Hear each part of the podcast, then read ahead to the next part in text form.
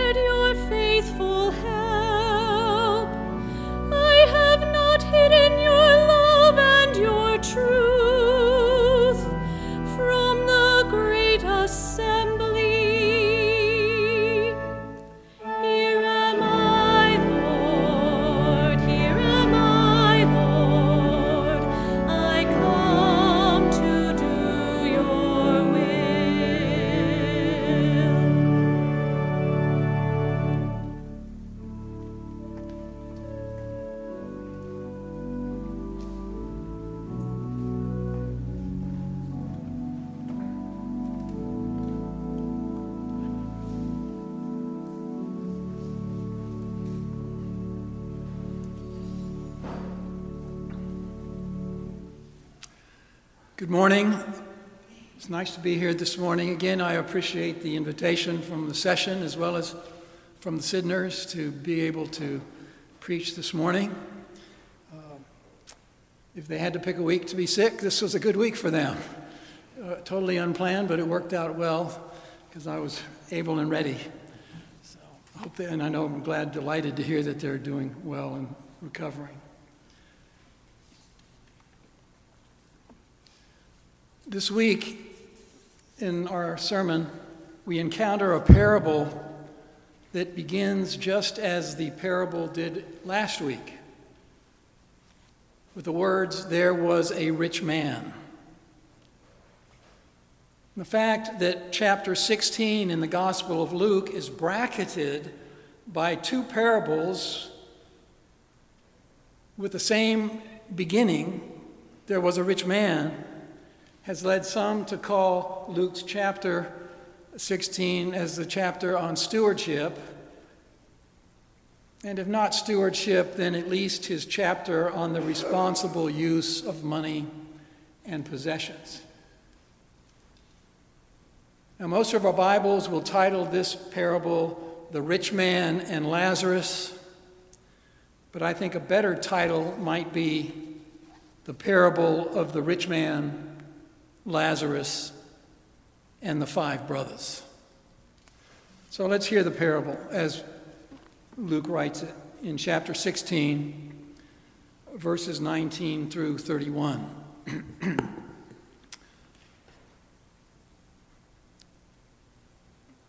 there was a rich man who was dressed in purple and fine linen, and who feasted sumptuously every day. And at his gate lay a poor man named Lazarus, covered with sores who longed to satisfy his hunger with what fell from the rich man's table. Even the dogs came and licked his sores. The poor man died and was carried away by the angels to be with Abraham. The rich man also died and was buried. In Hades, where he was being tormented, he looked up and saw Abraham far away with Lazarus at his side. He called out, Father Abraham, have mercy on me, and send Lazarus to dip, his, uh, dip the tip of his finger in water and cool my tongue. For I am in agony in these flames.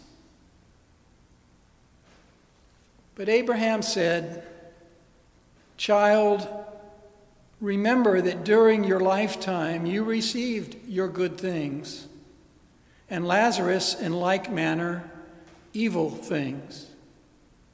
But now he is comforted here, and you are in agony.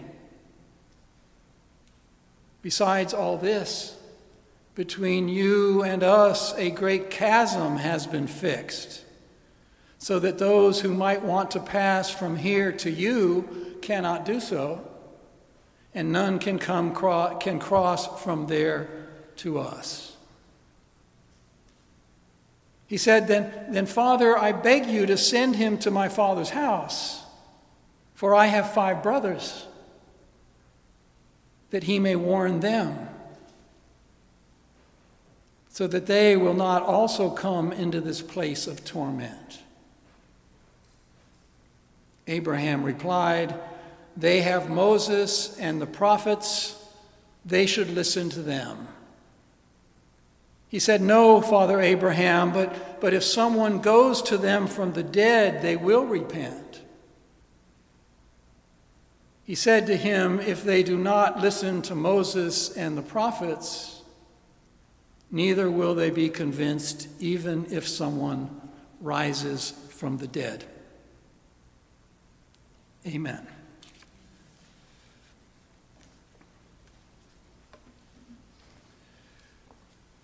This particular parable was a pivotal influence on one of my childhood heroes, the New Testament scholar, the philosopher, the organist, and renowned missionary Dr. Albert Schweitzer. Schweitzer began his autobiographical essay entitled On the Edge of the Primeval Forest with these words I gave up my position as professor at the University of Strasbourg, my literary work, and my organ playing in order to go as a doctor to equatorial Africa. For the parable of the rich man and Lazarus seems to have been spoken directly to us. Here we are, and out there is Lazarus.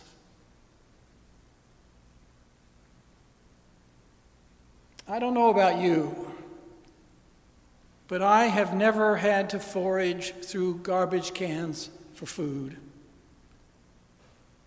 I have never suffered from malnutrition. I have never seriously wondered about the source of my next meal.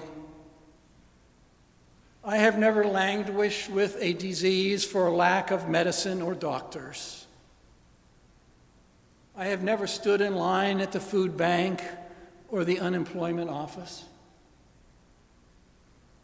My family has never had to live in one small, cramped room. My children never had to walk to school barefoot for lack of shoes. I am not poor, and yet I do not feel rich. Maybe you know what I mean. The rich, the rich, they have no problems with bills. The rich can buy what they like and they can go where they please, whenever they please. I'm certainly not poor, but I don't feel rich. And that's probably where most of us are, feeling as though we are in that great big gray area in between. In the opening scene of this parable, we were introduced to the nameless rich man and to Lazarus, the poor man. Jesus tells us that the rich are rich, the poor are poor, and he tells us a little bit about them. He provides no explanation for those circumstances. That's just the way the world is. Jesus says as much in his conversation to his disciples in the chapter 26 of Matthew, doesn't he? He says, The poor you will have with you always. Jesus doesn't even fault, find fault with someone for being rich or for the other for being poor. He is simply presenting a contrast. And so when you think about it, things haven't changed much in 2,000 years. Anywhere we go in this world, anywhere we go in this world, we can still see that contrast. But as the story proceeds, we see the rich become poor and the poor become rich. When the, uh, when the setting transitions to the afterlife, everything gets flipped upside down. In the netherworld, the tables get turned. Now, in the Hebrew tradition, uh, about in Jesus' day, the place where the departed dead resided when they for the while they awaited i guess you'd say the final judgment was known as sheol. This place sheol was thought to be partitioned into two distinct regions paradise and hades.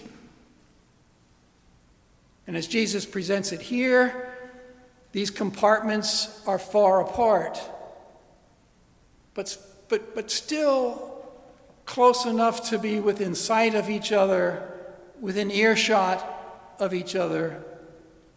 but separated by a great chasm that was incapable of being traversed. And the shocker of shockers, the surprise here, is that Lazarus, the poor beggar, is now at Abraham's side. Lazarus has been granted the place of honor, a place of honor, at the banquet table. He has been relieved of his earthly suffering and is seated next to the greatest patriarch of the Hebrew people. In stark contrast, the rich man writhes in torment. He's encircled by flames. He's dying of thirst. Now, you may be thinking, well, here we go again. This is just another example of the Bible's penchant to castigate the rich and to deplore the economic and social exploitation of the poor and the marginalized. But it's not quite so simple as that. After all, consider that the host of the banquet is Abraham himself, an extraordinarily rich man. Apparently, in paradise, there are both rich and poor. And so the amount of one's possessions doesn't seem to be the disqualifying factor. No, you see, the, the reversal of fortune for the rich man occurred not because of what he had, but because of who he was. There's always a social dimension to what we do and what we don't do. The social repercussion is his blindness toward Lazarus. Now, notice, or I hope you notice, that there's no indication that the rich man was the cause of Lazarus' poverty in any way whatsoever. He never kicked him on his way to and from his house. But that's just the point. It's not that he doesn't care about Lazarus. It's not that he abhors Lazarus, but that he doesn't even notice Lazarus. He neglected to see the needs at his very own doorstep. As Jesus says in an earlier chapter in Luke, in chapter 12, the gospel, Jesus says, He says, Everyone to whom much has been given, of him will much also be required. So, Jesus' point is that according to God's way of figuring, sometimes financial affluence actually betrays spiritual poverty.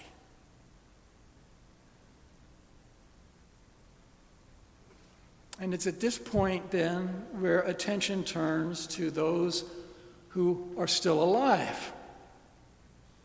The focus shifts to the rich man's five brothers. Life's journey for them has not yet reached its conclusion. And so the rich man, wanting to spare his brothers his fate, asks that Lazarus be sent to warn them, to tell them. But Abraham insists that they shouldn't, uh, that, that shouldn't be necessary. After all, they should have learned what was expected from them, expected of them from, from, from Moses and the prophets.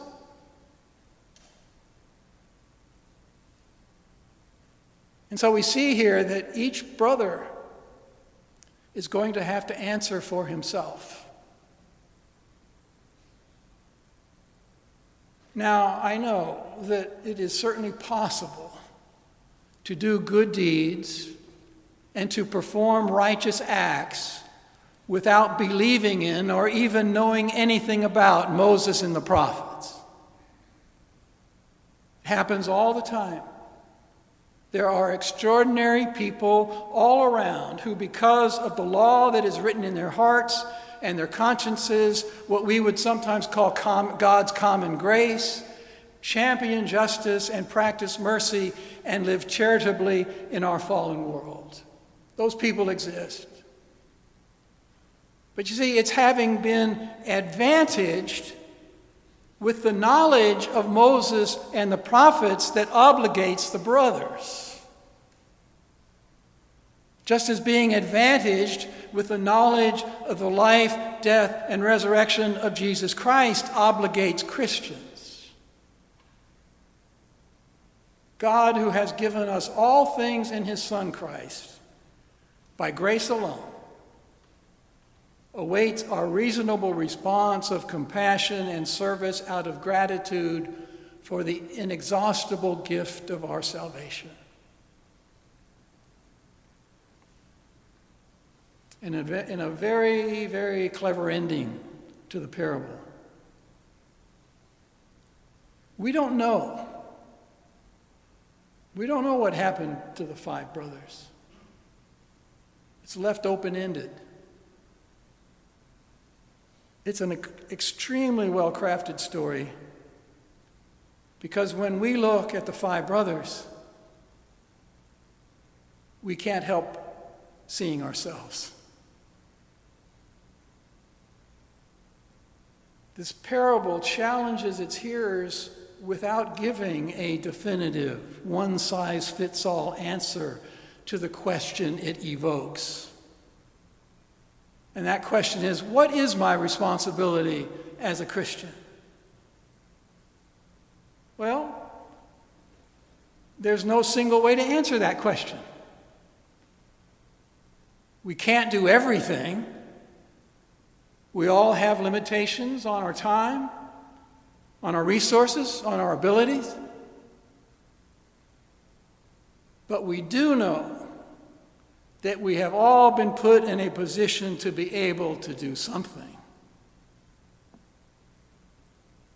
The fact is that we 21st century Americans enjoy a standard of living that would have been unimaginable for most people throughout the entire course of human history. And in that light, with that realization, what does it mean to be God's redeemed people?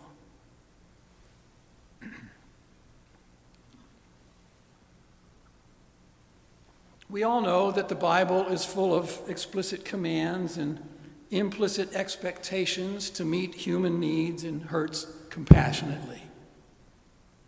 I mean, that's been drummed into us since we attended Sunday school as children. Old Testament or New Testament, we're told that God cares about those in need and wants us to care for them too. After all, there are many different possible responses to possessions, aren't there? The miser says, What's mine is mine. I'll keep it. The thief says, what, What's yours is mine. I'll take it. The collectivist says, What's yours is ours. We'll confiscate it. The redistribution, redistributionist says, What's yours is theirs, we'll reallocate it. But the child of God says, What's mine is God's. I think I'll share it. And that reminds me of what someone said about sharing he said, sharing is a positive addiction that is stronger than any negative addiction. Sharing is a thrill that makes gambling seem tame. Sharing is a kick that makes heroin seem a drag. Sharing is an excitement that makes shoplifting seem dull. Sharing is the one thing that is stronger than greed. I've read of a, a teacher who told her Sunday school class this parable one Sunday this parable of the rich man and Lazarus. And after the lesson, she asked the children which one they would like to be the rich man or Lazarus. And one precocious lad replied, I'd like to be the rich man while I'm alive and Lazarus when I die. You wonder how children pick up on things like that. But Jesus' whole point is that it doesn't work that way. My friends, it's when the knowledge of what God has done for us at last motivates us to treat others as we would like to be treated that I think we are beginning to come to terms with this admittedly challenging parable of the rich man and Lazarus and the five brothers. Rich or poor, or somewhere in that big gray area in between, and knowing that our journeys are not yet over. We're being reminded here that God is granting each one of us while we still live, more time to respond, more time to come up with a, a, different conclusion, a better ending, a more fitting ending, a more glorious ending to our own life story. And if, if by God's grace, when our journeys are ended and our stories told, we happen to be anywhere near Lazarus, we shall be blessed indeed. Amen.